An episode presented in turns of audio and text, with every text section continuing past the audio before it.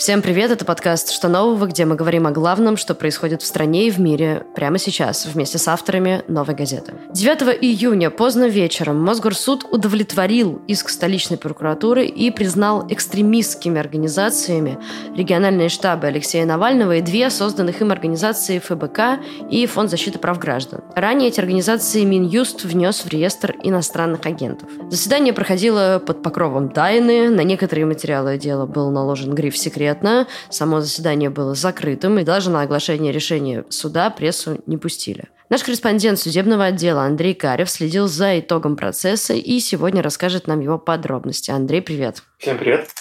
Ты пишешь, что заседание длилось 12 часов. Это нормальная практика или вообще обычно в таких случаях заседание переносят? В принципе, когда судья уже как бы готов, э, ну, когда он спешит, ему нужно выносить решение уже в этот же день, Э, существует такая практика в наших судах, что они будут сидеть до посинения, до самого позднего вечера, чтобы конечном итоге как бы вынести итоговое решение. Хотя, насколько я помню, Верховный суд вынес такое постановление о том, что э, процессуальное время оно длится в судах до 22 часов. То есть после этого времени невозможно продолжать любое судебное заседание, его нужно откладывать, и никакие решения тоже не могут выноситься.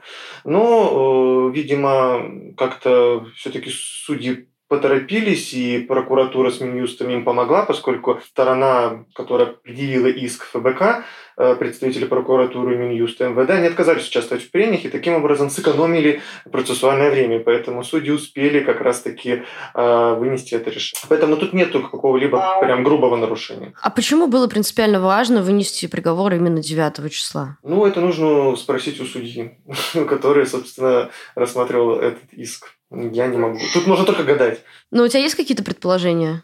Ну, нет, я не, не смогу что-либо предположить, поскольку, ну, возможно, судьям не есть хорошо как бы затягивать э, э, рассмотрение любых дел, поскольку я напомню, что э, административный иск прокуратуры э, начали рассматривать еще в мае, и тогда нужно было откладывать процесс, поскольку прокуратура представила в суд еще дополнительно шесть томов, и поэтому, естественно, защитникам а, необходимо было время, чтобы все эти материалы изучить. И поэтому слишком как бы затянулось время для рассмотрения иска, поэтому, ну это как моя догадка, поэтому суд э, пытался как можно скорее как бы наверстать то упущенное время за тот месяц, пока был перерыв.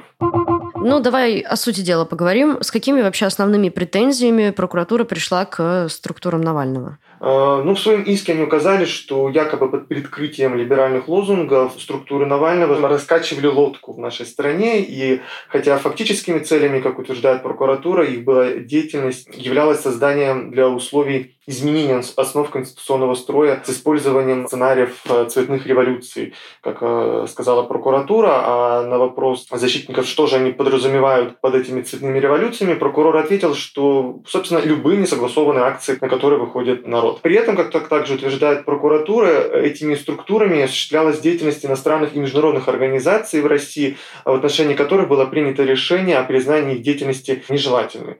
Вот, собственно, это основные э, как бы, претензии были в адрес ФБК и остальным организациям Навального. А что говорила сторона защиты? Основное, что они говорили в суде, это то, что в материалах дела не указано, что конкретно, какая конкретная экстремистская деятельность меняется ФБК и, собственно, и другим э, организациям. Все, что там указано в деле, это просто рассказывается о том, чем занималась э, организация Навального, э, фонд э, борьбы с коррупцией, штабы Навального, но не конкретно, что такого радикального и что запрещенного они делали, в материалах дела не указано. И также прокуратура ссылалась на том, что они приводили пример примеры уголовных дел, которые заводились по статье «Экстремизм» в отношении тех лиц, которые никакого отношения к ФБК и другим организациям Навального не имели абсолютно никакого отношения. Еще я хотел еще заметить, что самое забавное, у прокуратуры была также претензия к Навальному в том, что для достижения деструктивных целей сотрудники фонда и штабы формировали общественное мнение о необходимости смены власти в стране. И адвокаты напомнили суду, что сменяемость власти – это, вот, собственно, это базовый конституционный принцип. И, как правило, на мирные собрания, э, ну, как бы выход на мирное собрание, в этом нет ничего экстремистского. Это как раз-таки э, является реализация этих прав. Вот, собственно, в том числе и был такой посыл. А как они вообще объясняют, комментируют реальную причину предъявления иска? Адвокаты в суде в своих возражениях указали, что э, имеются все основания полагать, что истинной причиной предъявления этого иска является не реальное обнаружение каких-то признаков э, экстремизма, а негативное отношение со стороны э, прокуратуры и Минюста к деятельности всего ФБК и других ответчиков ввиду э, того, что они проводили антикоррупционное расследование в отношениях, собственно, самих сотрудников прокуратуры. Вот, собственно, ну, как они предполагают, почему была подан этот административный иск. Будут ли они обжаловать приговор? Да, конечно. Адвокат Иван Павлов, собственно, он и говорил после заседания о том, что они будут обжаловать э, в апелляционной инстанции и пойдут в том числе и в Европейский суд по правам человека, если это будет необходимо. Давай вернемся к делу, к заседанию. Почему заседание было столь закрытым? Естественно, это секретно. Эта информация, почему она закрыта, она является засекреченной, но э, по данным газеты «Коммерсант» в материалах дела есть э, имена сотрудников полиции, которые подали также иски против сторонников Навального э, за возмещением ущерба, и поэтому решили как бы весь процесс засекретить, чтобы этих силовиков не рассекретить. Ну, как утверждает газета «Коммерсант». А как вообще проходили прения? Как вел себя судья? Можно единственное, что и сказать, что судья Вячеслав Полыга, он как бы спешил, торопился, и, собственно, о том, что э, как он себя вел, можно судить и потому, что он отклонил абсолютно все ходатайства стороны защиты, а у них было приличное количество. Все свои документы они привезли в, ну, на заседание в таком большом чемодане. Это, во-первых. И, во-вторых, э, он, э, судья, за весь все судебное заседание, это с 10 утра до позднего вечера, он всего лишь объявил всего два перерыва на 30 минут и на 5 минут. И когда защитники уже в конце вечера просили, ну, можно хотя бы выйти еще, там, не знаю, воду взять, но что судья был категорически против и все равно продолжал процесс просто до победного. Скажи, почему вообще им было необходимо признать эти организации именно экстремистскими? Почему и на агента оказалось недостаточно? Чтобы они больше никак э, себя не могли как-то в общественной, в политической сфере абсолютно себя никак не могли проявлять. И, собственно, они сейчас, э, абсолютно их деятельность полностью заблокирована, то есть они не могут не участвовать в выборах, не проводить какие-либо акции, э, не участвовать в каких-либо собраниях и так далее. То есть их деятельность абсолютно, ну, как бы она абсолютно заблокирована и запрещена на территории России. То есть они не могут сейчас совершать финансовые операции. Все их имущество сейчас будет также будет передано в пользу государства. Поэтому основная цель вот этого административного иска – это полностью заблокировать э, деятельность ФБК, штабы Навального и другие структуры. Вот ты перечислил уже несколько пунктов, по которым э, ограничивается деятельность ФБК. Есть ли что-то еще, за что их теперь могут наказать, каким образом? Их могут также наказать за изготовление и демонстрацию символики организации. Также любой человек, который в соцсетях ее будет указывать, он также будет э, преследоваться по закону. Они не смогут участвовать в выборах, как я уже говорила, и Госдума уже по этому поводу, собственно, внесла Э, по этому поводу законопроект специально для них. Поэтому, ну, здесь на самом деле очень много всего. Я основные как бы сейчас пункты назвал, возможность еще. Ну, как бы основные я озвучил. То, что, за что их могут преследовать, как бы основные пункты я назвал уже.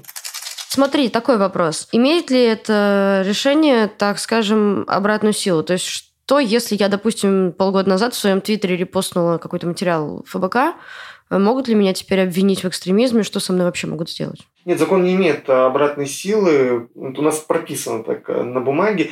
Но как будет фактически, мне сложно предположить, поскольку э, существуют прецеденты, когда на людей заводились уголовные дела по экстремизму, когда они публиковали, например, запрещенные материалы, которые в судебном порядке были, например, запрещены, к примеру, в 2020 году, а они вот эти, например, какие-то песни, посты публиковали их в каких-нибудь там пять лет назад, но их все равно привлекали к ответственности. То есть такие прецеденты есть. И я не знаю, как э, действительно сейчас это будет все происходить. Скажи, если ты знаешь, а какие вообще планы дальнейшего существования, выживания у тех, кто связан с ФБК и вообще с структурами Навального? Ну, собственно, после заседания, буквально через несколько минут, в соцсетях сторонники Навального, которые ведут, они опубликовали его пост о том, что это решение для него, как бы по большому счету, ничего не значит. То есть э, они все равно будут продолжать свою деятельность, и не имеет значения, как называться, ФБК, не ФБК, штабы, не штабы. То есть, ну, я цитирую, как говорит Навальный, пока есть его сторонники, они никуда не денутся. То есть, э, цитата, сейчас все, все, все поймем, разберемся, изменимся, эволюционируем, приспособимся. Но от своих целей и идей не отступим. Конец цитаты. И, наверное, самый последний вопрос. Э, как теперь можно легально поддерживать ФБК? Ну, получается, никак. Спасибо. То есть сейчас любое упоминание в положительную сторону ФБК, за это будет человек привлекаться к ответственности. Спасибо, Андрей. И, наверное, все-таки напоследок процитирую полную реакцию Навального в посте, который он, точнее его сторонники, опубликовали в его аккаунте в соцсетях. Цитата. «Да какая разница, как мы называемся? ФБК, не ФБК, штабы, не штабы. Мы не название, не бумажка и не офис. Пока вы есть, мы никуда не денемся. Сейчас все поймем, разберемся, изменимся, эволюционируем, приспособимся, но от своих целей и идей не отступим. Это наша страна, и другой у нас нет. Вы слушали подкаст «Что нового?». Меня зовут Надежда Юрова. Вместе со мной над этим выпуском работали редактор Арнольд Хачатуров и звукорежиссер Денис Никулин. Слушайте нас на всех платформах для подкастов и на ютубе «Новой газеты». Спасибо, что послушали. До скорого.